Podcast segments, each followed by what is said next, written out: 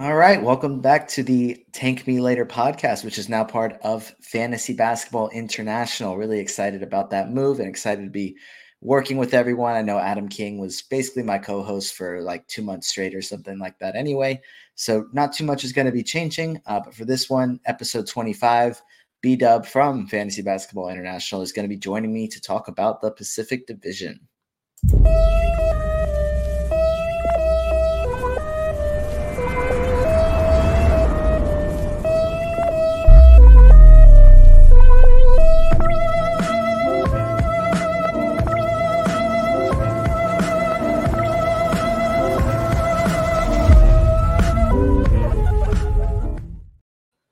Right, so you just saw our new intro music, and if you're watching it, you got to see it as well, more than just hear it. Before we get into today's episode, I just want a quick reminder that sports betting has rapidly risen in popularity, and I want to connect you all with an opportunity to get started or get ahead. Having multiple sportsbook accounts is the most simple way to maximize your profits, and there has never been a better time to sign up. When you visit my page, which is signupexpert.com slash TML, You'll be connected to all the sports books in your region, along with a review of each platform and its unique benefits. All of these sports books have valuable sign up offers for new users, and when you register through my link, you will automatically receive the top offer at each one. When you use multiple sports books, you ensure that you can always access the best available odds, which is key to successful sports betting. If you want to take advantage of these benefits and support our brand, please consider signing up for your next sports book at signupexpert.com/tml this is the Tank Me Later podcast. Like I said, B Dub, which I'm going to go ahead and bring him on now, is going to join me to talk about the Pacific Division fantasy outlooks, maybe a little bit of dynasty stuff as well. Before we get into that, most importantly, B Dub, how are you? Not too bad, mate. It's a beautiful day um, down under, down here, uh, as you can probably see behind me. Um, not a lot planned for today. Um, taking the kids out later this afternoon. So um, and doing a bit of work on the World Cup. So that's that's how I am, mate. And how about you? How about yourself? I'm doing really well. It's uh the week is almost wrapped up here. I know you're you know 12 hours or 10 hours ahead of me 10 hours in the future we can say it like that um but yeah everything's going well here excited to uh be doing more podcasts and doing it for fbi now yeah, absolutely, mate. And we're thrilled to have you on board.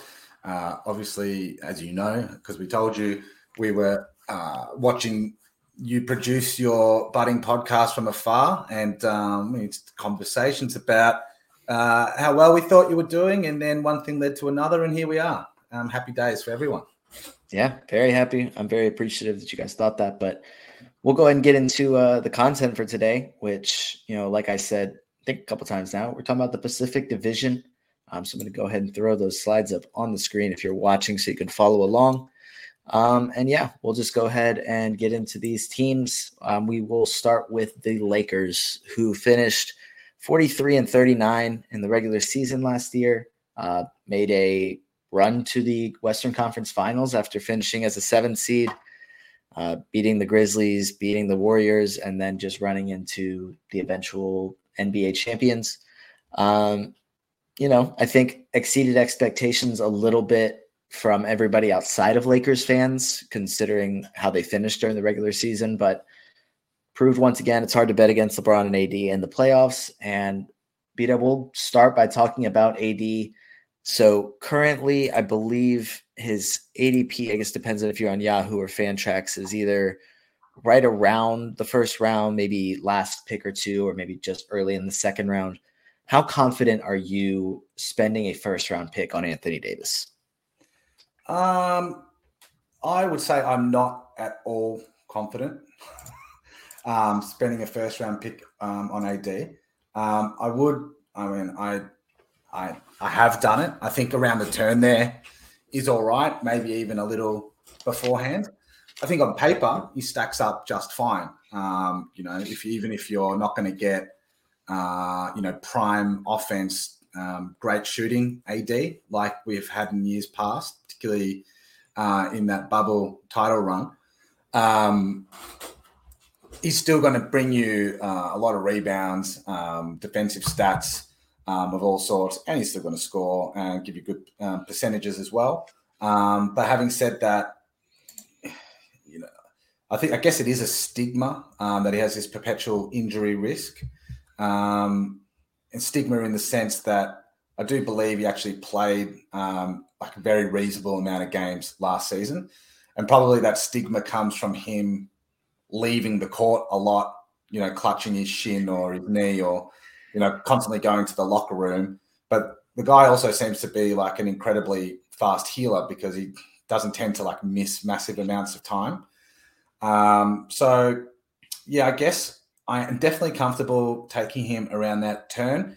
I wish he would score a bit more. That would push him up for me. And um, yeah, if he had, I guess, if I had less concern about his longevity, uh, the ability to sort of um, play a full season, I'd be higher on him as well.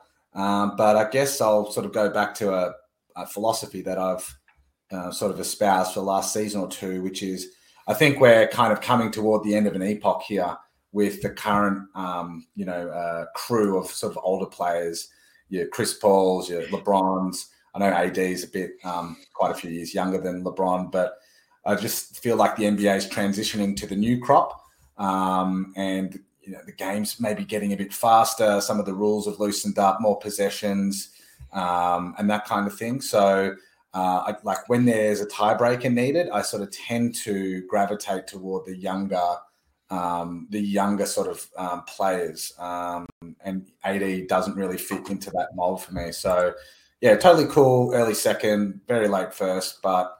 Um, I'm probably not getting him in a lot of leagues. There's a few other guys I like at the end of that first more than him. Yeah, just looking at Yahoo's ADP, um, he's that's 11.6. Kevin Durant's right before him at 11.1.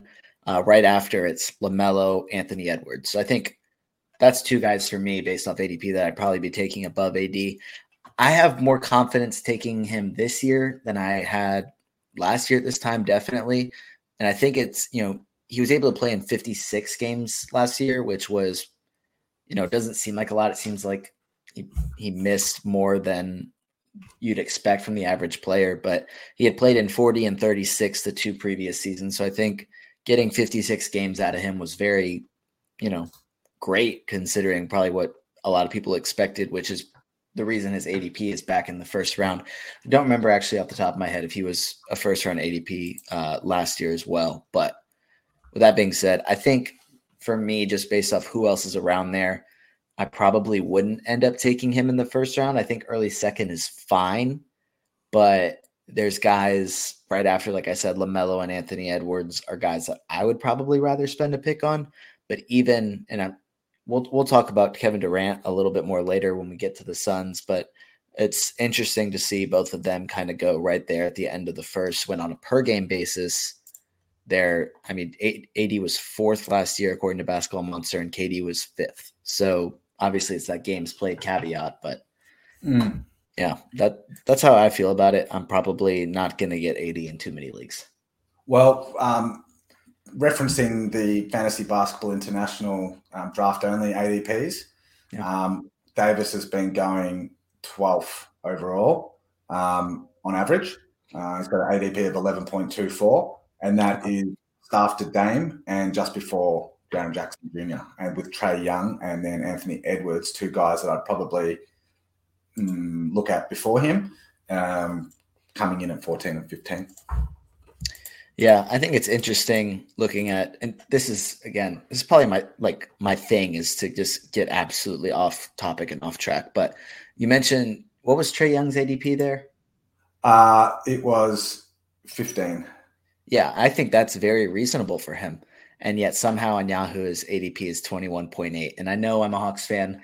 I know I get uh, on rants about it, and I'm trying. I'm trying not to be just because I'm really biased. I think there's no reason for him to go that late. I think it's that there's just no reason for him to go that late, and has nothing to do with me being a fan. So I'm happy to see him going earlier in FBI drafts than he is on Yahoo.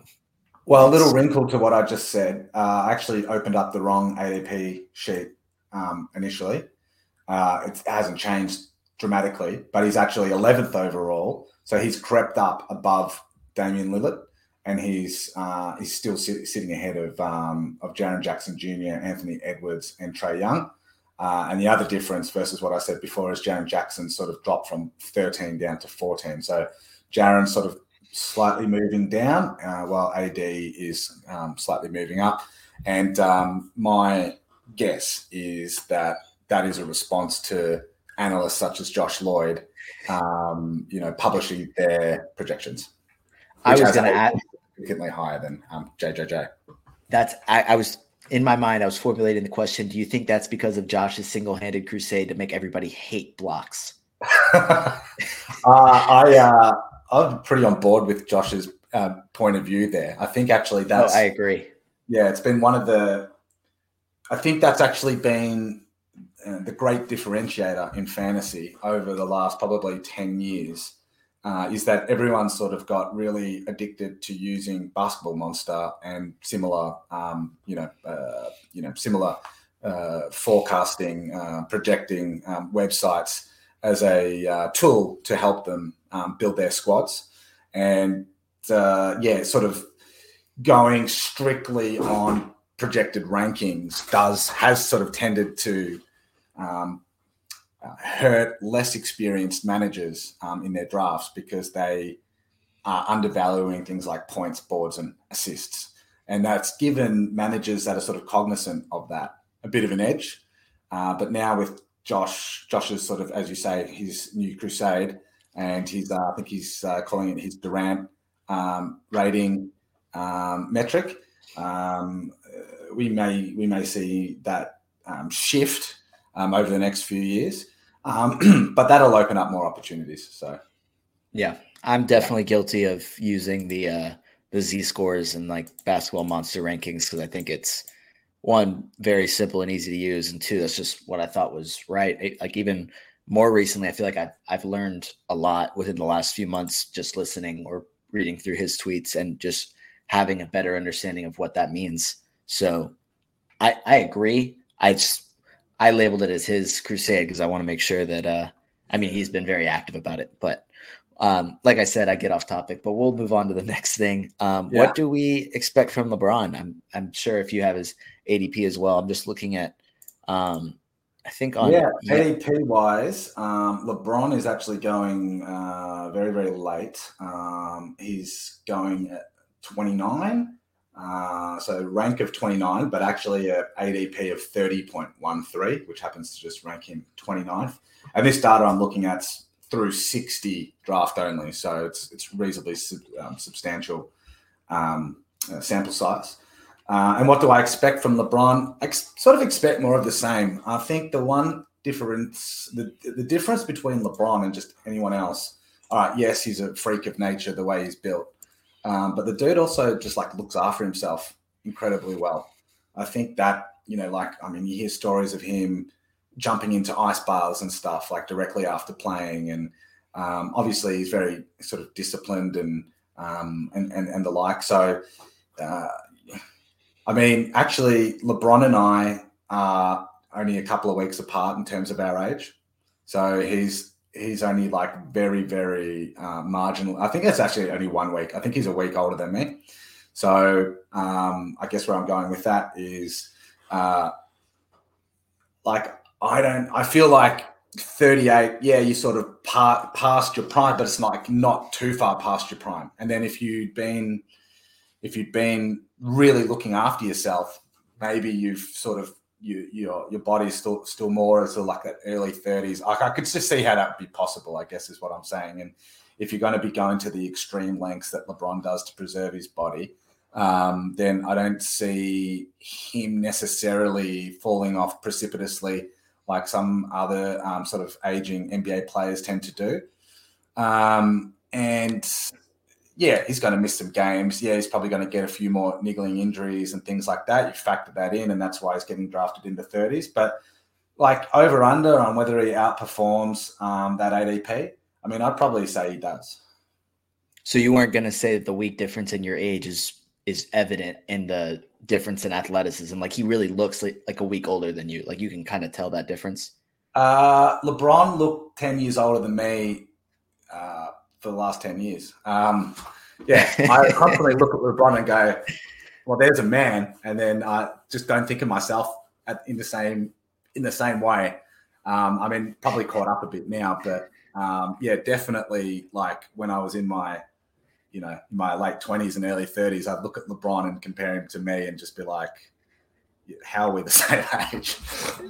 Oh, I, w- I was saying that he's noticeably older than you with that extra week, and that he looks way less athletic. That's what I was oh, getting at.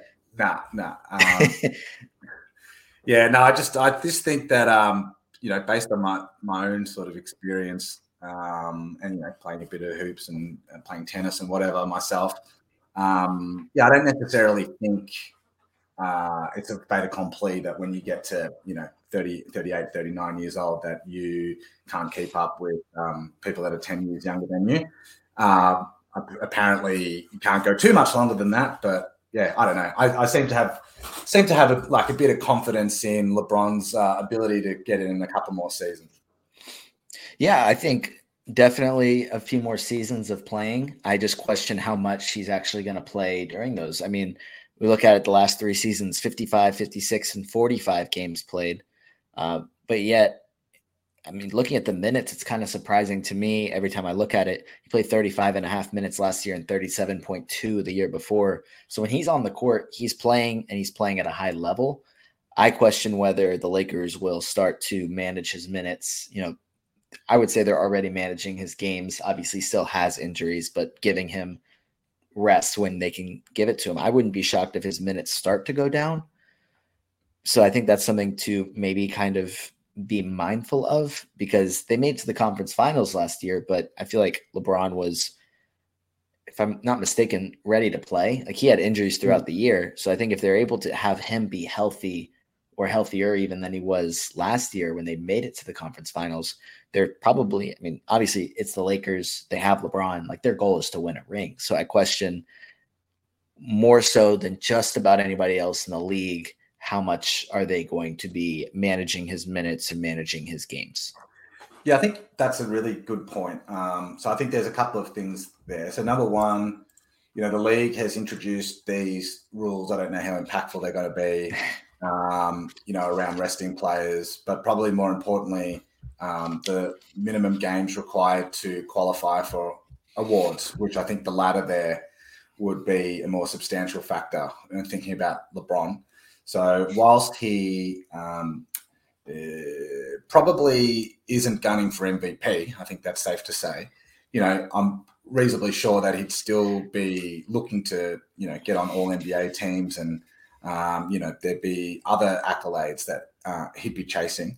Um, so I'd sort of feel, uh, I sort of think that what you articulated there, that we could see his minutes come down but that could also mean that he, he actually plays more games. So instead of playing 35, 36 minutes a game and playing 50, 50 games, maybe that's, you know, maybe that's 60, 65 games at 30 minutes a game. And with the, I mean, just leading into the next um, topic here, with the rise of an Austin Reaves, um, you know, uh, and actually, I think the Lakers had a pretty productive offseason, um, uh, retaining the key guys, um, uh, bringing in uh, is it Strus? I think it is. Um, is it Strus or no? The other Miami. Strus went to Cleveland. Oh, Gabe, Gabe Vincent.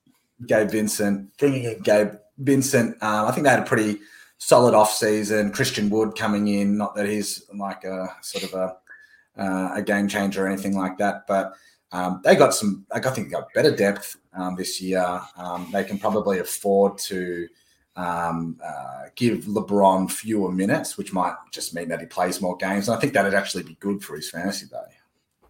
Yeah, and I one last point about games played because you mentioned the rules of the 65 game threshold, and then the other rule they introduced about not resting the same star on a back to back. And I think introducing both those in the same offseason, we don't really have anything to look at of the theory that I've seen a couple people say is what's to stop teams from starting a player saying go foul them and then take them out after five seconds because they started the game, they played the game. Mm. So is the NBA going to crack down on that? Are teams going to let us know ahead of time? Hey, we're still playing him, quote unquote, but he's not going to play much tomorrow. So, like, are we going to get that, or teams just going to kind of pull it off? So, I, I'm very curious uh, whether teams will do that because I'm sure that if somebody spends a ton of money on a ticket because Steph or LeBron is coming to town and they only come once a year and they play one two minutes and then foul and then come out and rest. So it's I hope it doesn't happen, but I think it's something that if it does happen, I'm not going to be surprised about. I think that categorically won't happen. I think that would be flying in the face of the spirit of that rule too much, even for the NBA to stomach. And you would, you probably are going to see that, but it's going to be more like they play 18 minutes or 16 minutes. Fair. Yeah. Yeah. One or two. Um, like that was uh, Jrue Holiday coming on uh, for for for one mm-hmm. play to get his bonus. Yep. I think I think in that um, context, yeah, right, that's totally fine. But um, you know, if you're just sort of uh, taking the piss out of the NBA's brand new ruling, I think that oh, they won't like that. On, um, that'd be frowned upon. Yeah, yeah.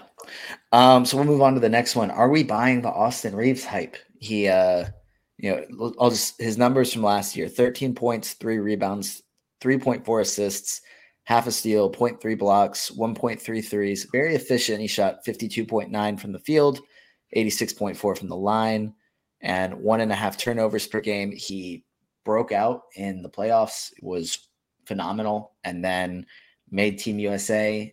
I think there was he received criticism, or maybe just general people questioning why is this guy playing for Team USA?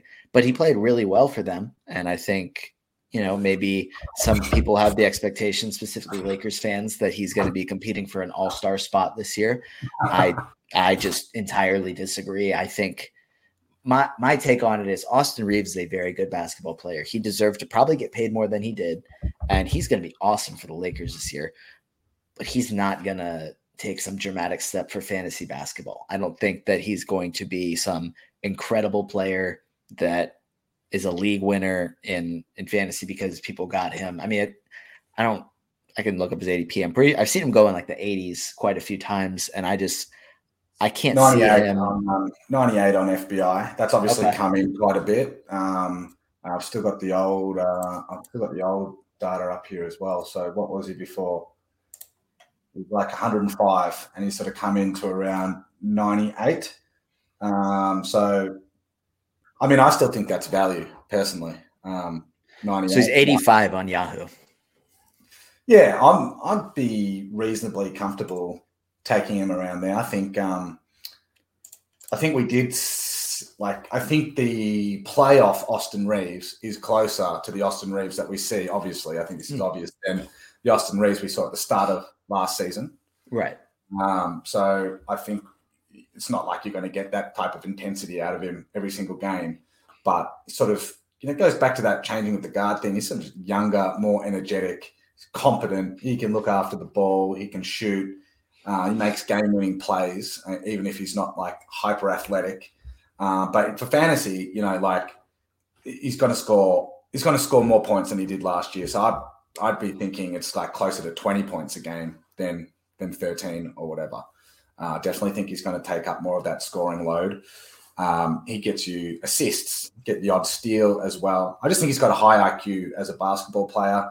I think actually, I think the Austin Reaves hype would have been even more if he wasn't in Team USA or if Team USA had actually uh, done what people expected them to do. And right, it should have just been a piece of cake for those guys. But um, so I think maybe the gloss came off a little bit um, with the team's performance. But yeah, overall, uh, definitely. I mean, no question, he's a draftable player. Um, actually, funnily enough, guess who's right ahead of him in the ADP data? He at 97. Oh gosh, I don't know. Russell. Oh, he is. So you got D'Angelo Russell at 97. You got Austin Reaves at 98. I, I mean, I'd take Austin Reaves. Um, I'd take Austin Reaves there just because I think he's just a better player. Uh, I mean, I didn't mention the defense. Like he's not, he's not going to get you um, uh, like outsized steals, uh, steals, and definitely not blocks. Um, but just like the eye test on the court, his defense is better than D'Angelo Russell's, and that's going to mean he's going to get more minutes, particularly you know to close out games, um, to close out halves. He probably uh, probably won't start over D'Angelo Russell, but I mean, how long is D'Angelo Russell even going to be on the Lakers for? You know what I mean? So I think uh, I think the future is pretty bright for Austin Reaves, and uh, I think yeah, I think he has a strong season. Yeah, I mean, I don't think I think that the 98 ADP is better, and I'm more comfortable there than I am at an 85. And I mean, I can look. There may not even be anybody around. So right above him is uh, Tyus Jones. After is McCollum, Marcus Smart, Middleton, Kuzma, Wiggins is the few guys after. And I think with Austin Reaves, I question where the improvement is coming from and how that affects the rest of his game. So a lot of, I mean, he was, like I said, really efficient last year, shot a high percentage. I mean, I'm just looking at his basketball monster page. His, uh, over the final two months of the season, shot 57.7% from the field. Um, that was on 8.7 attempts per game. So if the shots go up and you know people know about him now, I think he probably has more respect now than he did last season, especially during the regular season. Probably has tougher shots, probably has tougher defense playing on him. He's taking more shots, so his percentages, I'm assuming, are going down. His start to last season, I remember I I was expecting him to be really good last year, and he just his role wasn't very big. He's been kind of passive. I mean, he doesn't shoot as much as you probably want him to but he's just very efficient with what he does. Like you said, high IQ, really good basketball player. I just question, you know, playing with D'Angelo Russell and LeBron when they're on the court and other, I mean, Gabe Vincent's there as well. How many more assists is he getting per game? With Anthony Davis there and LeBron there, and you know, not that Christian Wood is some dominant rebounder, but how many rebound, how many more rebounds is he getting per game? I, I can definitely see the scoring going up and more threes with probably a slight drop in field goal percentage, probably more turnovers. I think it's I think it balances itself out. I just I could be totally wrong and I'm not rooting against him, but I just to me that massive breakout that maybe some people are expecting, I just don't see it.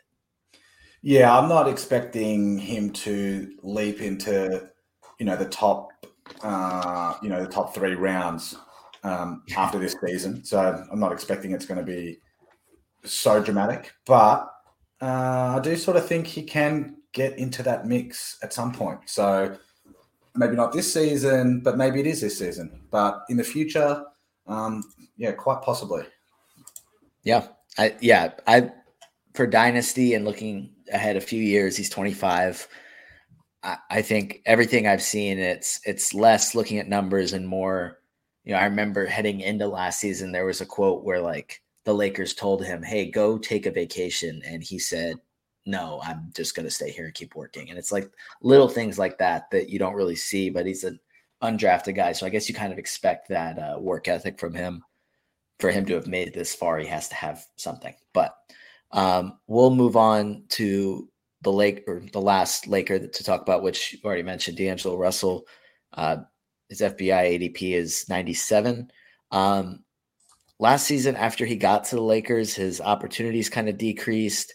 Um, if you look at Basketball Monster over the final two weeks of last season, he shot 45.5% from the free throw line. So his um, ranking was atrocious, but he's not been that bad of a free throw shooter throughout his career. Overall, last season he's 82.9. So when I'm when I'm talking about the bounce back, I think he was really, really bad in the playoffs, especially like there's a few games where they were. I mean, he was the reason that they lost some of the games against Denver. And then there was reports saying that, well, they're afraid to bench him because they don't want him to leave in free agency. And it's like you'd rather sacrifice this series with a chance to go to the finals just to bring back D'Angelo Russell, who is costing you the. It just, it was weird. It didn't add up. Um, I I presume he'll do better in the regular season than he did in the playoffs, just because it's probably a little easier. And I just I'd be very shocked if he was as bad as he was. But is he a guy? You know, you said his ADP is 97. Is he? Do you think he can return that value this season? Uh I do think that there is a scenario where he returns that value and possibly smashes it, um, which is so. The interesting thing to note with that contract that he signed is that um, he signed a one plus one, so uh, two year deal with a player option on the end. But usually, when you sign a deal like that, um, there's a clause in those contracts which is sort of there by default, which means that the team that signing you can't trade you in the first year. And D'Angelo Russell waived that. He didn't need to waive it. Hmm. Um, hmm. It wasn't required, uh, but he did waive it as part of signing onto that contract. So probably says a few things. Like number one, he wasn't going to get a contract that big anywhere else. So his value uh, isn't what it used to be. You know, he's not getting you know uh, more than twenty million dollars a year. That that just contract wasn't out there on the open market for him. Uh, but two, he's signed this deal with the Lakers and then waived his tra- no trade clause in in the understanding that he's likely going to be traded. So one of the nuances of like um, cap space and all of that is if the Lakers just let him walk, that sort of salary slot on their team um, doesn't completely disappear, but they need to use their exceptions to re-sign other players, um, which would have reduced their flexibility because they they re-sign D'Angelo. They don't need to use those exceptions. They can trade him for someone else and then still sign other players with the with with the with their mid level or whatever exceptions that they've that they've got. Um, and if they let him walk, they they they aren't able to do that. So I think this signing, um, because to your point, tr- trash in the playoffs. Um, he's not going to help them win a championship um, this year or in, in any other year. Um, so you know why bring him on? It's so that they can retain that slot and then bring someone else in mid-season. Now, if they're intending to trade him, where does he go? And what do they get back? So you got teams like a, maybe like a Utah Jazz who don't really have a you know a dedicated point guard. That's a team where like D'Angelo Russell could actually fit in pretty well. And whilst that team has playoff aspirations, they don't necessarily have championship aspirations. And to them, D Russ is more of a, you know, uh, potentially like an expiring contract next year, uh, which would allow them, once their guys have developed a bit more, maybe they got another decent draft pick under their belt. Although I don't know that Utah is looking to do that this year. Um, you know, enables them to maybe clear up a lot of cap room in a year or two and then bring in someone else. So I guess that's a really long winded way of saying you know, the Lakers signed him um, out of convenience, not out of his propensity to help them win a championship. I think the probability that it gets traded is greater than 50%. And then where does he end up as a result of that trade? Um, I think there's a pretty reasonable chance it's, um, you know, a team like a, a Utah Jazz, um, who knows, could uh, could end up somewhere like um, uh, Washington, you know, and um, and then really just have the ball in his hands a lot um, get a lot of minutes and, and really put out fantasy numbers to round off the like the, like when it counts for us, which would be like sort of February March when we're doing finals. So yeah, D Russ could be a sneaky pick, but like that's a lot of if buts and maybes to make that selection. So totally cool um, taking him in that sort of 100 to 110 zone. Um, but you know, if he ends up on my team, great. If not, um, I, I don't care. And probably I think Austin Reaves, you know, would also be a beneficiary in that scenario. Where, like, you know, Russ is out of town, Aussie's going to get the ball more. Yeah, and even a guy like Gabe Vincent could slide into that starting spot, assuming they don't get another starting point guard back in any sort of trade. And he wasn't great for fantasy when he was playing a lot for the Heat, but I mean that's just another guy playing minutes, so could be something to keep an eye on. Yeah, but we'll move on to our next team, which is the Warriors. Um, I will look at their records. They were 44 and 38 last year, uh, beat the Kings in the first round. Uh, historic performance from Steph in that game seven, and then just ran into the Lakers. And it was a, a team that went inside versus a team that shot threes. And it was, you know, the free throw discrepancy was insane, but ended up being the Lakers coming out on top. The Warriors just kind of weren't able to uh I don't know, hit some of the shots that they have been able to in the past, weren't able to repeat as champions. But obviously, the main thing that happened this summer, um, because Dwight Howard hasn't signed yet, I know that that's probably going to end up being the main headline. But um, they traded Jordan Poole and a first and a second, like included picks to bring in Chris Paul, which just blew my mind value wise that they had to attach picks to Jordan Poole to bring in Chris Paul. Um, I can see Chris Paul and you know the way that he is as a leader and as a basketball player being able to adjust his game to fit with the Warriors. I can see the Warriors adjusting to his strengths and getting him pick and roll opportunities. But I it's hard for me to imagine everything happening flawlessly the entire time where maybe Chris Paul gets the start, he gets to continue to get a ton of assists, get steals, be efficient with the basketball. And the Warriors are also winning a ton of games. Everything's great. Um, it's hard for me to imagine all of that working out flawlessly. If there was a team to do it, it's going to be the freaking Warriors who have just had everything kind of work out. Not everything, but a lot of things work out well for them um, over the past almost decade now. So, bdub, how do you kind of see Chris Paul fitting in with this team? Is he going to start at point guard and move Steph to kind of shooting guard in a smaller lineup? Or is he going to almost like weird to say Chris Paul is a sixth man? Uh, I think he's going to come. I think he's going to start um, as much as him coming off the bench would make sense. Um, him coming off the bench makes sense because the Warriors have, I mean, for many seasons now, just absolutely struggled when um, Steph has been not on the floor. So they've got an insane plus minus when Steph's on, and then they got a trash one when he's off. Um, so having Chris Paul coming in running that second unit, um, that would actually, I think, be quite a valuable um, development um, for the Warriors. But I just don't think that's going to happen. I think that's an ego thing. I think he's going to start the season starting for them. And to be honest, it might work. Uh, you know, you got Steph basically playing shooting guard at that point, running around. Um, you know, Chris, I think he's skilled enough to learn how to get the ball to him, to get the ball to Klay. He played enough, played against them enough, right? Yeah. So I, I'm not sort of as down on that fit as everyone else seems to be. In terms of like the why of it all, I think the steep price that was paid for Chris Paul wasn't actually necessarily paid for Chris Paul. It was paid to get off Jordan Poole.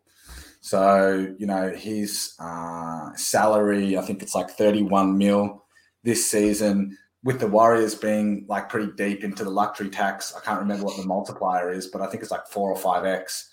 So basically, you know, it's not costing the Warriors 30 mil. It's costing them like 150 mil for the season to have him on board. Obviously, Chris coming in still's got a like a. Uh, I think his contract's more in that sort of 15 to 16 million range. You know, it's still going to cost them a pretty penny to have Chris on the roster, but you know, it's still a saving. You know, I'm, I'm just uh, I'm just sort of going from memory here, but like 70, 80 million dollar saving is not nothing, and you can see why the Warriors um, sort of uh, wanted to get off Poole. And the other thing, of course, is like Poole, uh, as evidence in the playoffs, it's not quite there yet um, as a championship level. I mean, he's obviously won a championship, but he's not winning you a championship, which you know for that kind of money is what you would want. I'm not saying Chris would either, but you know it's coming at half the price. So um, there you go. So in terms of what do I think Chris's fit is, I think it actually could be pretty good either in the first unit, but even better in the second unit. He won't start in the in the second unit, but he might end up there to to complete the season. Um, so I guess we'll just have to wait and see how that one um, how that one plays out. But yeah, I totally understand um, why the Warriors made that trade, and uh, and from the from the Wizards side, you know, Chris Paul and their team made absolutely no sense for so for them to get Jordan Poole first and the second, um, you know, as part of that um, deal with the Suns, uh, sort of extensively, uh, then yeah, that's that's a good piece of business for them. Yeah, I I agree with the trade happening in order to get off his contract. I didn't know all the you know, you seem to be more understanding of the the salary cap nuances. I didn't realize all of that, but I knew that it was okay. They realized they messed up with the Jordan Poole contract. We need to figure something out. To me, it was he earned the contract because of how he played as a starter. And if you look at the numbers between not like this past postseason versus the the postseason before, when they won the finals, he shot 50.8% from the field, 39% from three, 91.5% from the line. Last year it was 34.1 from the field, 25.4 from the from three, 76.5 from the line, like just significantly worse in the playoffs than he was the year before. So I, I get it. I just I question it's like you paid him all this money because he was really, really good as a starter. And if you look at the difference between his numbers as a starter versus coming off the bench last year, it was, I mean, he was really good. I think he averaged like 24 points per game as a starter.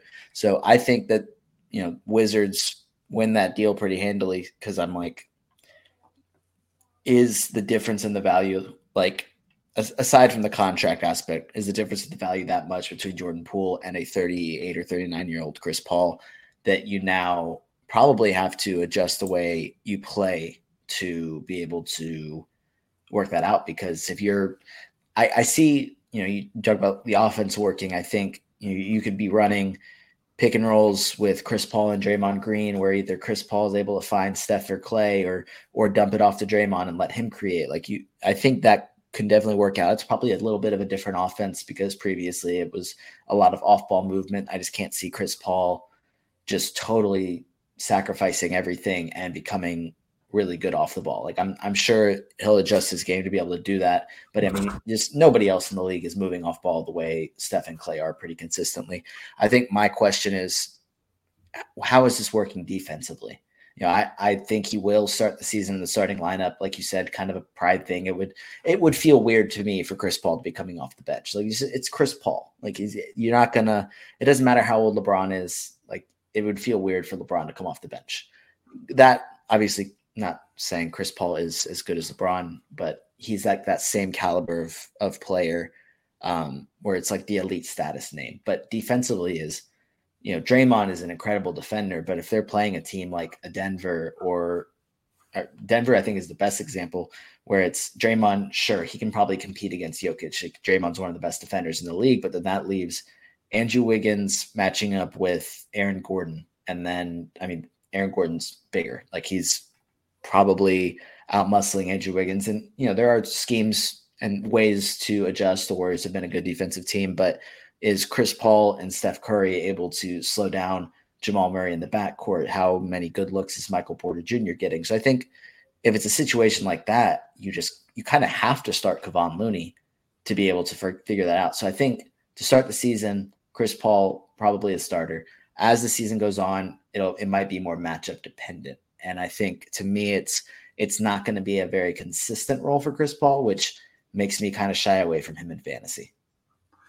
Yeah, man, I agree with all of that. Um, I think the final word I'll say on this whole um, Chris Paul thing is like, to me, it's just the you know that trade is just like the it's, the, it's an acceptance that the two timeline strategy wasn't going to work. So they started on the two timeline strategy. They win a championship, which was at the time sort of seen as like a vindication. But then actually, it turns out it's not because you you've got you know you've got the the Splash Brothers we can talk about in a minute. Draymond, they really want to get to that fifth title. You know, that's sort of what separates the wheat from the chaff. Sort of, um, you know, you've got Jordan with six. You've got a few other players like Kobe and others with five.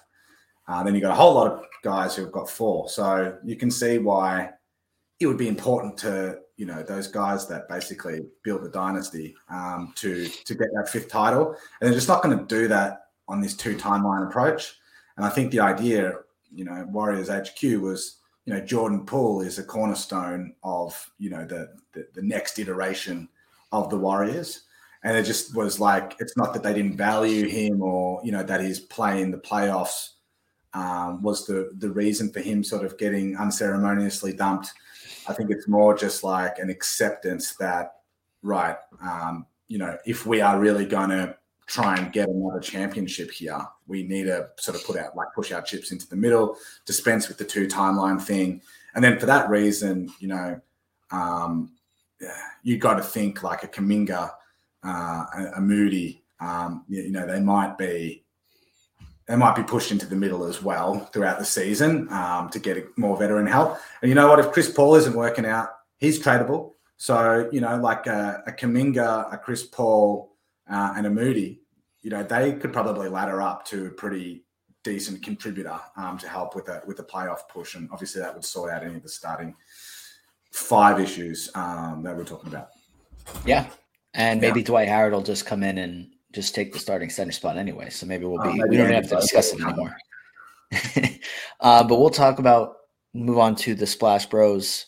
Um, will they stay hot? I think is, is even really a question. I, I guess I just kind of put it on there like, will they? But I don't think anybody's not taking Steph probably around that pick seven, pick eight range because when he's on the floor, he's going to be incredible.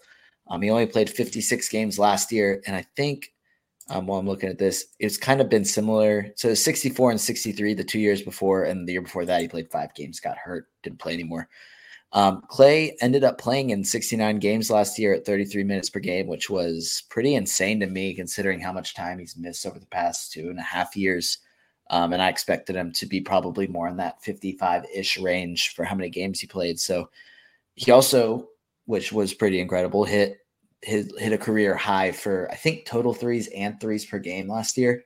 He hit 4.4 per game. So he's still shooting from deep as well as he ever has. I mean, he's got the ultimate trigger finger and just pulls it every single time he touches the basketball. But do you see any drop off starting from them as they are kind of continuing to age, maybe facing a little bit like more injuries? I think has kind of happened as well.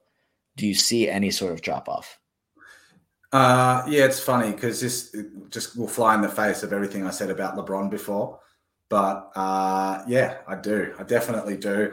I think I think LeBron is a sort of unique in his uh, his sort of the regimen that he uh, pursues to look after his body. And I'm not saying like Steph and Klay don't do that. Um, obviously, they will be looking after themselves really well as well. Um, Klay, I mean, there's a lot of um, chit chat um, emanating from Warriors. Oh, Klay looks great. Klay looks so good. Um, you know, he's looking great coming into the season. Um, so yeah, look, while I don't doubt that both of them can have a quite a productive season, that Steph can be sort of a you know a round one guy, um, that Klay can outperform his ADP, which I believe is um, sort of around that hundred mark. Yeah, ninety four, so right in that zone with Austin Reaves. Um, while I think uh, so, that was ninety four in the old now ninety three. So yeah, basically same amount. So I think he could probably outperform that if all goes well. Um, I'm still wary of drafting both of them. Um, I think that there's going to be, I think so. Last year, I think this is where it's coming from because I really thought it through. But uh, last year, they obviously had a very choppy regular season, right? So they, but but couldn't was it away games? They just couldn't win away games no matter what was happening. Um, there was, I mean, like you get to the end of the season and you know, they could have finished anywhere in the sort of five to nine range. There was the prospect of them having to go in the play in. Obviously, the Lakers ended up having to do that. But I think there's going to be a focus on just being more consistent through the regular season. And I think what com- comes along with that, and obviously Chris Paul coming in will contribute to that as well. Um, Andrew Wiggins really sort of coming back into the mix for a full regular season contribute to that as well. So I think, I think they're going to have that mentality of like, let's be more like the 78 win Warriors than last year's Warriors. More of a focus on the regular season. And then, unfortunately, I think that actually may be detrimental um, in the long run. So, depends how Steve Kerr, uh, you know, the, the, the Warriors management um, sort of view it and how they play the guys, and you know, they smashing them, you know, thirty five a night, or do they sort of cycle through other players to give them a bit more rest. And I don't know, my sense and sort of unfounded on any on anything other than what I've just been saying is that um, they look to come out of the gates hot, get off to a good start, um, sort of be up around the top of uh, the Western Conference to, to kick things off. And they might actually just sort of like push it that little bit too far, and you know, one or the other of them is missing time. So uh, not very scientific, um, but uh, that's sort of what my gut feeling is. Yeah, I I would agree. I think that there it's going to be interesting to kind of see. You know, last year it was they did their depth. I feel like because they were trying to do this two timeline thing, they didn't necessarily trust or weren't able to rely on some other guys as much as maybe they could have, and that's why, you know, I mean, Steph had some just insane performances uh, for like a long stretch of time, and then had to miss a bunch of games because of injury. I I personally, I don't know if there's probably many people that feel differently, but I see Klay starting. I mean, he already is starting to drop off from what he was a few years ago, but I definitely see him slowing down before Steph does. But I think it's just Steph missing games. He's just not. I mean, suffering little injuries here and there that cause him to either miss a couple games or a couple weeks at a time. So it's, but um, kind of with that, it's interesting. Uh, the Yahoo ADP for Steph is 6.6. I don't know if you have the FBI one, but I think it, there's a difference to me before or like between kind of where I'd rank players and when I'm actually in the draft room, kind of where I'd take them. Because you mentioned like, you know, you might be hesitant to take both Klay or Steph. Um, if you look at ADPs, Steph is probably going pick seven, like definitely in the top seven. Some people are even taking him ahead of SGA. And when he's on the court, I don't necessarily have an issue with that. He's one of the best players in fantasy when he's on the court. If I were getting into a draft and I had pick seven and the first six were Jokic, Embiid, Luka, Tatum, Halliburton, SGA, I don't know for certain that I would take Steph at seven. And that just might be me. Maybe you're just totally like, well, you know, you yeah, no, he's obviously seventh, but having Giannis right there below him in ADPs, um, I might even go Giannis over him, and I would be hesitant to take Steph, not because, like I said, he's going to be great when he's on the floor, but he, him, and KD tend to get the uh, like more of a pass when it comes to injuries and missing games than guys like Anthony Davis and Paul George and Kawhi. Those guys get hammered, and you're you know they're saying everybody's oh there's too much of an injury risk, but KD and Steph more so KD than Steph misses quite a few games as well, and they tend to get forgotten about as guys that aren't necessarily at quite as durable. I don't know how, if you agree with that. Oh, I totally agree. Yeah, it is funny how similar situations for different players get treated completely different ways. But yeah. um, the one thing I will say is that, like, I don't like that. I don't want to be in that seven to nine range on any any any draft that I'm doing. Um, yeah, give me top six. Give me uh, yeah, pick eleven or twelve, maybe yeah, even a ten. But seven to nine, um, not really happy with it. I mean, yeah, I probably wouldn't. I I actually I actually have leaned away from Steph for years now. Um, hmm. Actually, probably hurt me quite a few times. yeah. Um, but uh, yeah, I've sort of foreshadowed a sort of a drop off from him. Um, there's been those couple of seasons, or that one season that you referenced in particular, where he missed a lot of games. Um, I've just never necessarily felt comfortable taking him so high. But then if you're picking 10, 11, 12 and he's still there, oh yeah, then it feels like really good value. So um, yeah, so as far as uh, as far as taking Steph's concerned, for me, it's it's a it's a little bit later in the first round. Yeah, we'll move on to Andrew Wiggins because I feel more passionately about that one. Um, okay, I I don't know how you feel about Andrew Wiggins, but um, I guess if you're able to pull up his ADP, which everything I've seen is, in my opinion, Wiggins ADP is just significantly lower than it probably should be. Um, he was so he had the really good playoff performance when they won the finals. After that, he said, you know, I think I think he was talking about, you know, figuring out rebounding's easier than he realized, or he's better at rebounding when he actually tries. It's like it took you like eight years to figure that out, but whatever, as long as you finally figured it out. And he talked about wanting to make an all defensive team this past season obviously he missed a stretch of games because of an injury and then i believe injury led into an illness and then he ended up missing the last two months of the regular season for personal issues. Played in the playoffs wasn't the same but that first 20 games of the regular season averaged 18.6 points 5.3 rebounds 2.3 assists 1.4 steals 0.8 blocks 2.9 threes. He was 25th in nine cat value while shooting 69.2% from the line just two attempts, but I thought he was awesome to start last season and then got his season was derailed by injury, illness, personal reasons. And then now he should be healthy, should be back. And if you can just, what's his ADP for the FBI drafts? 102.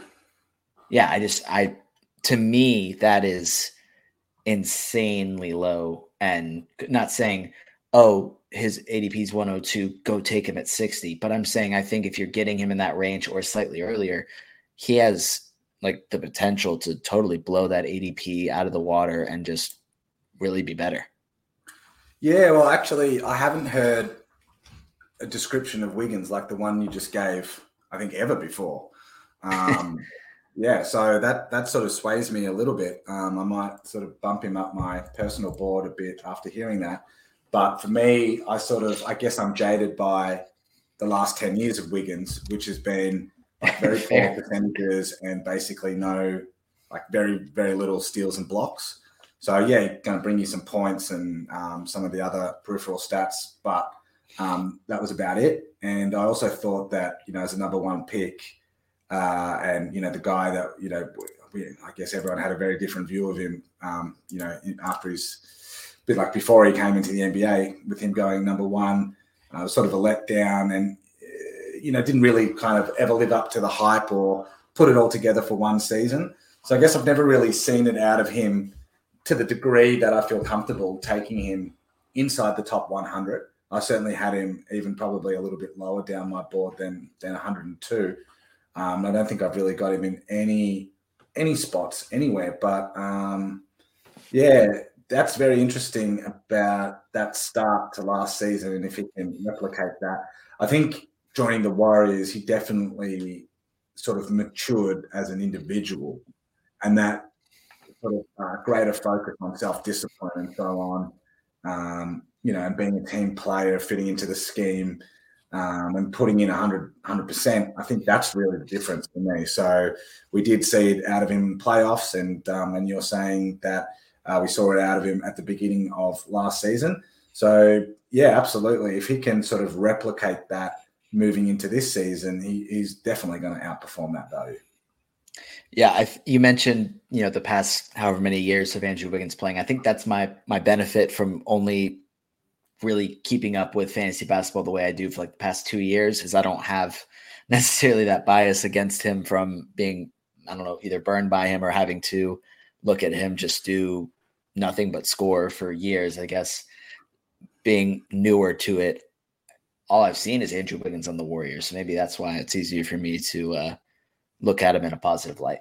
Oh yeah, uh, like I think one sort of trend in fantasy is like you're more likely to revert to the mean than you are to like maintain a breakout mm-hmm. uh, or improve upon one. Um, so uh, definitely, I think as a as a fantasy basketball manager, uh, having that that um, sort of like mm, the the more the longer you've been doing it for, you see you see trends at a more macro level. So you can get that bird's eye view, and um, you sort of uh, would have less faith in someone like an Andrew Wiggins and perhaps someone that's coming in new. And I could probably point to uh, a few dozen players at least that fit that mold.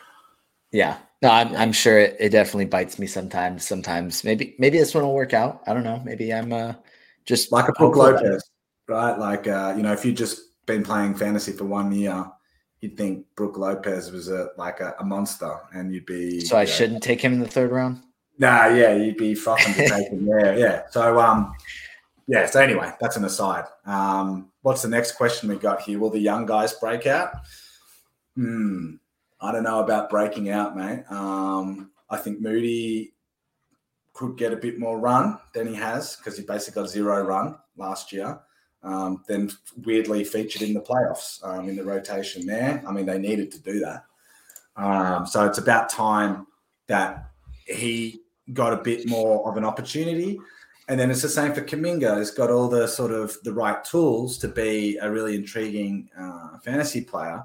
Um, but like, I guess what it boils down for me again is just sort of like looking back at the last 10 years and what does the Warriors do? What does Steve Kerr do?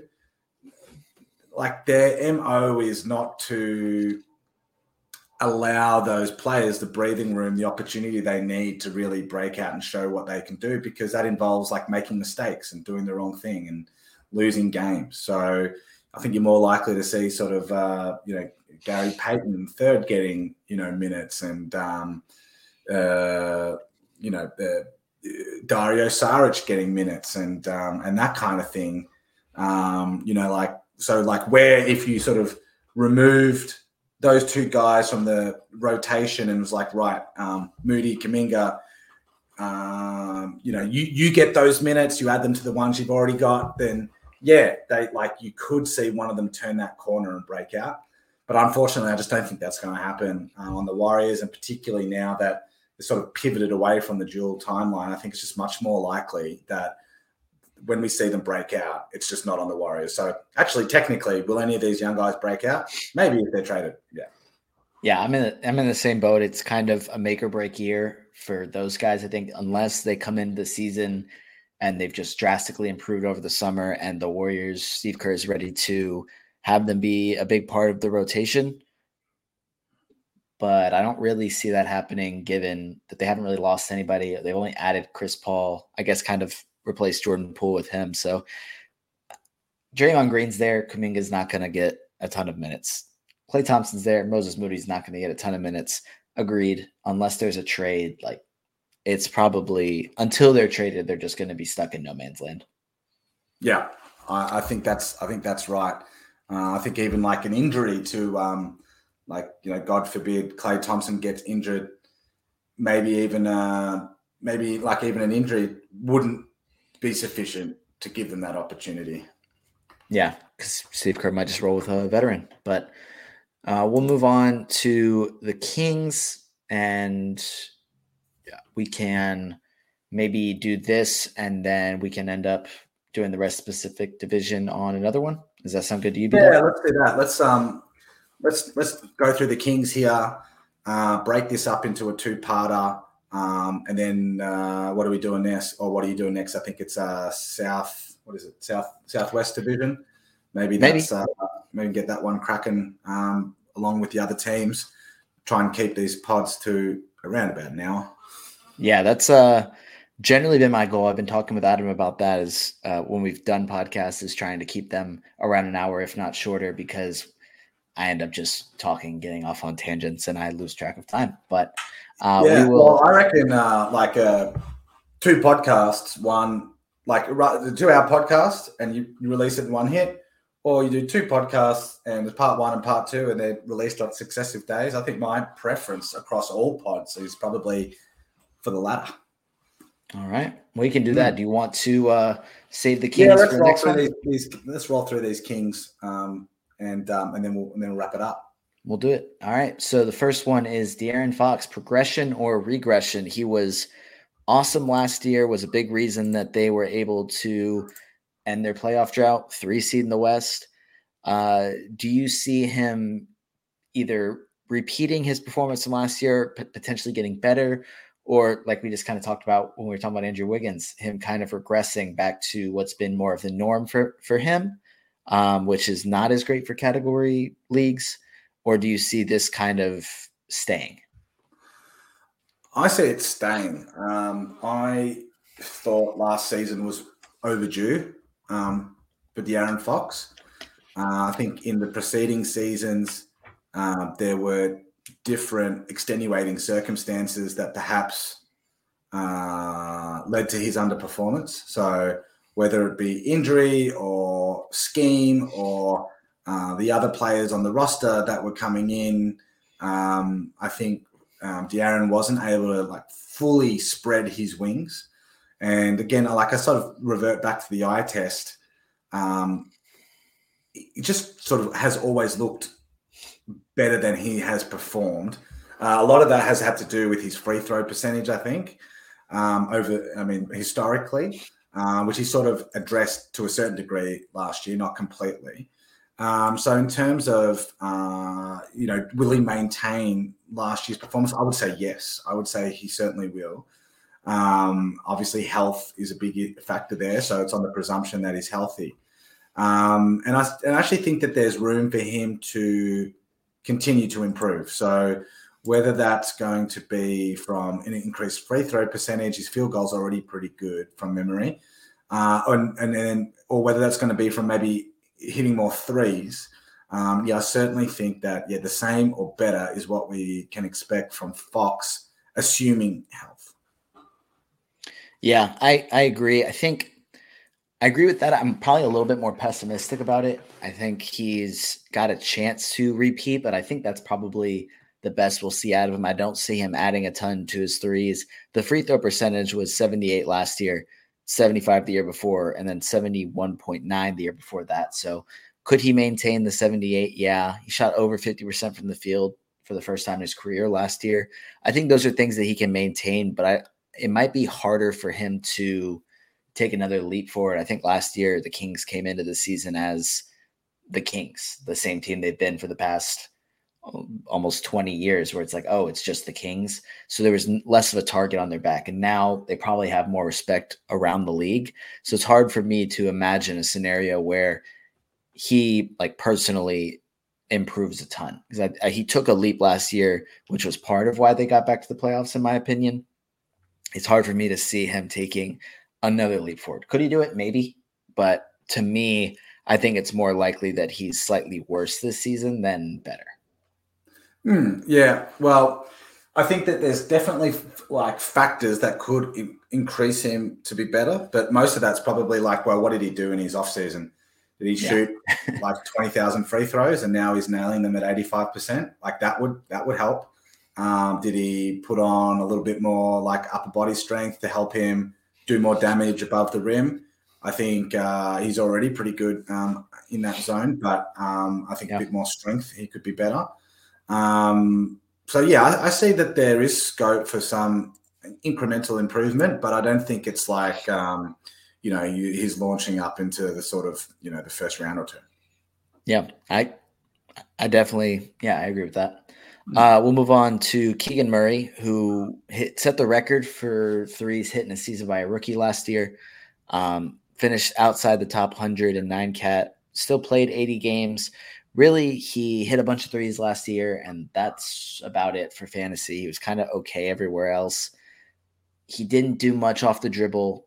Um, I was trying to remember. Uh, I saw a tweet something that like incredibly small percentage of his shots were off the dribble or unassisted. So he has room to grow in that area and can become more dangerous as a scorer. Do you see that in his future? Or, I mean, he's on the same team as Harrison Barnes. So, not trying to directly compare them because I don't think that's necessarily the case. But last year we saw him be a really good source of threes, and that's about it. How much better can he get? I know it was just a rookie season, but what do you kind of see for him? Uh, definitely room to grow. Um, just that could possibly come with just more of an opportunity. Just getting more minutes, um, more usage um, would uh, allow him to improve his uh, overall fantasy rank. I think, uh, like, sort of um, zooming out, you know, what could he become? The comp that springs to my mind is actually um, Klay Thompson. Hmm. Um, certain similarities between those two guys. I mean, he's not the movement shooter at this point right. that Klay is, but I sort of see that in his game. Um, he's kind of a like a he's kind of pretty well built. Like you know, he's, he's quite he's quite tall. He's quite broad. Um, possibly even more so than Cloud would have to look up those metrics to to confirm that. But um, yeah, I think I think uh, sort of like a higher scoring, you know, more than twenty points per game, three threes a game, maybe pushing toward four. Um, you know, he's uh, you know, got the tools to be a decent defender, which would help him stay on the court more. Um, we've certainly seen some interesting things from him in summer league, particularly. Well, I mean, dominated this year, but was uh, was the MVP of summer league last year, I believe, um, which was, I mean, it was just uh, revelatory to watch him play because he, he freaking dominated um, in that in that summer league. So yeah, I, I sort of, I, I do think that. Um, I do think he's going to be better this season than he was last season. Uh, it's probably just more points and more threes with more opportunity coming his way, more so than adding on the things that we really want to see, which is more like, you know, can he pass it a bit? Can he get some boards? Um, you know, and, and, can he can he can he give us some defensive numbers or better defensive numbers than he already has? Um, so yeah, look, I think I think top fifty is definitely on the cards for him. Does he get there this year? Uh, probably not. Uh, but does he outperform what he did last year? I'd say yes. Yeah, I agree with all that. If you look at his summer league numbers, he averaged one 35 points, four and a half threes, probably you know, probably not going to do that. But no. he did average 1.5 steals and two blocks. So he's not going to do that, but he showed the upside maybe. I know it's summer league that's not translating. Like it's just not, but he showed the ability to maybe add a little bit defensively. So maybe we could see him get to a steal per game and maybe almost a block per game. I mean, he was half a block, 0.8 steals as a rookie. So that little bit of defensive value will help. But yeah, I agree. Any whether he gets the top 50 or top 75, it's going to be because of his points and because of his threes. I think that's kind yeah. of where his value is going to come from. Um, if we move on, so Kevin Huerter, is he worth a late round pick? I think his Yahoo ADP was around 124. I don't know if you have his FBI one, but last year he was a top 100 player in nine cat. Kind of like Keegan Murray, a lot of his value came from hitting threes. Uh, he did average over a steal per game as well um, which I believe, okay, so he did that one other time in his career for the Hawks, but he seemed to fit in flawlessly playing alongside Sabonis, alongside Fox in Sacramento. And I like his upside. I think he's, I mean, he's still young. He fits in well as a scorer. I don't know how much better he gets, but to me, I think I included this, and it's more like, to me, it's an obvious yes that he's worth a late round pick. And I'm questioning why is he not going maybe a little bit earlier? Oh, I can shed some light on that because Perfect. Um, I mean he's going his ADP is 123.8, uh, which gives him a rank of 127 um, with the FBI uh, based on the FBI drafts. Um, so you know if he's okay, so number one, like if I'm looking at any sort of um, statistics, I'm sort of immediately filtering out turnovers, and I think that would drop him down sort of more into that like 120 ish range. Mm-hmm. I know he definitely had some weeks where, because he wasn't on any of my teams last season, but definitely had some weeks where I was playing against uh, teams that had him on the roster and I cursed his name because he was putting up good numbers for them. Um, but the reason I think he's probably a bit lower um, than you would expect is like typically in that area of the draft where you're sort of coming into round, um, you know, round 10, well, finishing round 10, coming into round 11 um, and then that's where I'm sort of not necessarily drafting for players that will d- definitely be on my team at the end of the season. That's where I, I tend to like start to take uh, more of a punt on upside, like a like very heavy punt on upside. So give you an idea of what I mean. Um, Shaedon Sharpe's at 122. Kevin Huerter, mm-hmm. Huerter is at 127. Like I'm going Shaedon Sharpe there every yeah. day of the week. And that's just because, you know, in my view, yeah, Kevin Huerter could finish, you draft him 127, he could finish like 100 or 90, 95, something like that. Whereas Shaedon Sharpe, you draft him there at 122, he could end up being like, I mean, best case scenario, like, you know, fifth round guy or something, something along those lines. So just more scope, more upside there. Um, and then, you know, some other guys sort of going in that area um, that fit that same bill. Like a weird one is Jusuf Nurkic, like um, sort of polar opposite to Sharpe in terms of sort of age and experience, even though they are on the same team. Um, but you know, he's already had top 50 seasons. So, um, and he's on a, you know, he's the only center on like viable center on that Portland team. So, I mean, I'd rather do that. I mean, Zach Collins is at 114 with an ADP of 118. Like, I'd take him 10 times out of 10 ahead yep. of um, Huerter there. And then even like a Deni um, Avdija, Tari Eason, Amen Thompson, um, Thompson, Jeremy Sochan. So, like, they're the guys in that range. And to me, they all present like substantially uh, more possibility of um, giving, like, being that league winning pickup, um, if that makes sense. Yeah, no, I, I agree. That's very fair. Um, I think looking at some of the guys that are in that same range. Like, yeah, some of them I would definitely. I'm just I have Yahoo's right up in front of me. That's why I keep referencing them. But like Mark yeah, Williams is right, like a pick or two ahead. I'm like, yeah, I'm going to take Mark Williams over Kevin Huerter every time. But Malcolm Brogdon's also similar, and it's like R.J. Barrett, Russell Westbrook is like practically a round ahead of Kevin Huerter, and I'm like, eh, I don't if think Mark I'm doing that. Going at 120 in the league that you're in, you're you're playing, you're undervaluing your own fantasy prowess. every uh, every mock draft I've done it and with just randomly joining a Yahoo one, I've been able to get Mark Williams and Zach Collins at past like like around this range, and I'm like, wow, this uh, it's giving me false hope because I know it's not going to happen when I. I don't know how people can enjoy enjoy that like that playing in those types of leagues because like okay, I mean. Maybe you're just taking money, people's money for for jam, but yeah, to me, it's just like I don't. It's like a hollow victory, you know. Yeah, I want, to, I want to. I want to feel my victory. Yeah. Um, so the last one, just to talk about, and it might end up being rather quick. And just to be clear, this doesn't include Domantas Sabonis. I know we haven't talked about him, and I say, is anyone else worth drafting? That's not asking if Sabonis is worth drafting. Um, but is anybody else on this team kind of? I mean, you have Sabonis, Fox, Huerter, Keegan Murray. Uh, I've got one that you didn't mention there. Okay. Um, care to guess? I'm if it's not Malik Monk or Harrison Barnes, then maybe I'm it's Malik Monk. Yeah, Malik okay. Monk. Uh, I, I, actually am taking him in the last round of uh, quite a number of draft onlys. Um, I think so. Obviously, um, well, maybe it's not obvious, but you know, drafted by Charlotte is like a mid lottery pick. I think around eight or 9 mm-hmm. uh, underperformed versus expectation, but like pretty obviously had that sort of NBA body, um, but was just, I sort of, in my view, not in a great situation. Like, just look at the dysfunction of Charlotte. Um, look at some of the stuff that's going on there. Look at Book Night, for example, and how that sort of has played out. You know, I don't think we can put the Miles Bridges situation onto Charlotte, but um, I do think it's a hasn't been the most tightly run organization sort of always had Monk um, as someone that would be a really worthy second draft guy. And then I think that was sort of vindicated when he went off um, to the Lakers and then had that one season with them when he played really well. I thought I saw uh, even more evidence to suggest that he actually is a good basketball player um, and built well, built for the NBA.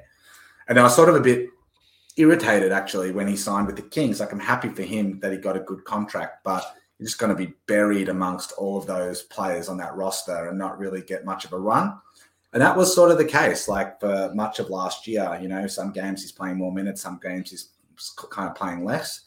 But what I was really encouraged by with him is just his playoff performance. Like I think there were games there where, well, pretty much all those games with the Warriors, you know, he was a difference maker um, for the Kings. You know, he was he was more effective than Sabonis, honestly, in, in a lot of those a lot of those um, situations. And I, my view, um, having watched all of those games um, and having watched a lot of NBA, is just the eye test again. Is like I think he just hit another level in the playoffs, uh, and I think that could actually be maintained into this season. I think yeah, Harry Barnes is another year older. and I, I think they just signed him did they just sign him to another contract? Um, I can't. I think remember. they did. I think Sounds they did. Right. Yeah, same, basically the same contract that he had. But his his star is on the wane. Um, I think Monk. I think Monk sort of carries like. I know it was only just like a little snapshot those those playoff games, but I think at an organizational level, you see that, and that does carry forward into the next season. So I think even with like a Chris Duarte coming on board, um, even with um, you know Kevin um, Huerter being sort of healthier, um, they're bringing back uh, you know Trey Lyles and the like. I still think Monk gets more minutes, gets more crunch time um, this season, uh, and I think that he has a path to uh, sort of carving out a more substantial role um, in the NBA than we've seen in the past. And whether it's on the Kings or ultimately on another team, like in another season, uh, I think Monk's a he's a player that's going to be um, sort of um, on, like on an NBA team for for quite some time um, to come. And I just would not be surprised if we see a quote unquote you know breakout season from him this year, where he's getting more minutes, uh, more usage, and making more of a consistent impact than he has in the past and for that reason, I'm totally comfortable taking him in the last round, um, or you know, last round or two of um, of any draft. Like, uh, I know that's a hot take. I haven't heard anyone else sort of um, talk monk up like that, but that's something that I 100% believe. Yeah, I I like him as a talent. I like him as a player. I like him as a last round kind of flyer option. I don't know if it comes down to it, depending on the draft, whether I would take him or not. But like I, I'm not mad that you're saying that you would take him. I think it's, mm. I think it's good, and I think it could definitely work out. All I mean, if Kevin Huerter gets hurt, Malik Monk's going to come right in, be the starter, but he'll at least be the sixth man, play huge minutes. So, yeah, I yeah. like that. Um, but yeah, so we will, I guess, be doing a part two uh, for the Suns and Clippers. So I wore my Clippers hat, but I guess I'll have to wear it again next time. But um, before we go, bdub, what does uh, FBI have coming up? All right, so World Cup uh, is filling quickly. There's plenty of opportunities um, to get in there before it's completely full. Half the invites have gone out already. Uh, I'm going to do another quarter of the invites later this afternoon, uh, which means that there's um, something in the order of uh, the, there's probably about 150 more to distribute. I'll be looking to fill that up um, over the next, like over the next week. So by this time next week, uh, World Cup will be completely full. So if you are still interested in getting in the World Cup, um, go into the World Cup access channel. There's a form. There's some duck emojis. Fill that in. That's going to be your best chance to get in there. Uh, and if you haven't, if you've been accepted into the World Cup, you haven't got your invite yet. Just chill. Um, invites coming later today. um, second thing is the standard redraft leagues are going to be launching um, like within the next few days, maybe today, maybe on Monday. But that's going to be head to head nine cat you know, 20 bucks, 50 bucks, 100 bucks. We'll probably have a big buy in 500, maybe a thousand. We're going to have Roto 8 cat and 9 cat this year. Um, there will be a few points leagues. There will be a couple of auction leagues.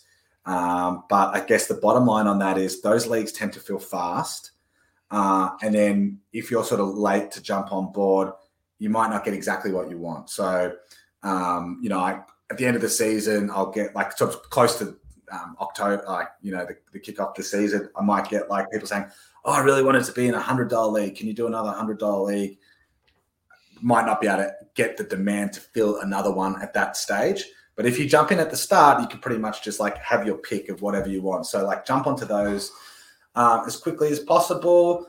Um, and that's probably like the two main things: World Cup and the, the, the standard redraft leagues. Um, yeah, so other than that, we've obviously got um, our podcasts. Um, you know, uh, Adam is actually going away um, for a couple of weeks. Um, so his podcasting over those next few weeks, he's going to be in Europe, will be slightly less than normal. I might actually jump on and do an episode or two with Doc in his absence. Um, Matt is planning to get his podcast um, uh, up and running uh, in like a bit like uh, more frequently um, in the next um, like in the next couple of weeks after he's sort of rounded off all of his sort of um, uh, off-season dynasty activity, um, which I'm for one looking forward to. And then other than that, I think you know if, just to stay up on all the latest stuff at FBI, best place for that is in our um, Discord server. There is a link to join in my on my Twitter bio at Hidden Upside. Otherwise, you can get it from our website fbibasketball.com. Um, and yeah, that's that's pretty much it, mate. That's um, that's sort of what's happening with us at the moment. Yeah, I'm excited for the World Cup. My uh, I'm looking to do a lot better than I did last year. I think I made it in last year, and I'm pretty sure that it went absolutely horribly. But yeah, I had um, I was drafted 12, and I took Damon Steph, and I thought I'm like, this is it. I'm gonna I'm gonna I'm gonna get I'm gonna do really well this year. Didn't even make it out of the division. Oh goodness, yeah, I I know that I don't even remember what my team was like in that one, but I know it went really, really bad. But um, bdub, thank you for joining me. You guys that are listening, uh, are if you're watching it, our Twitters or X, if you want to call it X, but our Twitter accounts are at uh, are on the screen. But if not, follow bdub at Hidden Upside. Uh, follow me at No Ruben 22. Like, rate, review this podcast, share it with your friends, uh, whatever you want to do. But uh, thank you all for listening. And bdub, thank you for joining me. You're welcome. You just listened to another episode from the Fantasy Basketball International Podcast Network. Thanks for joining us. And for more information about joining our community, please check out our website at fbibasketball.com.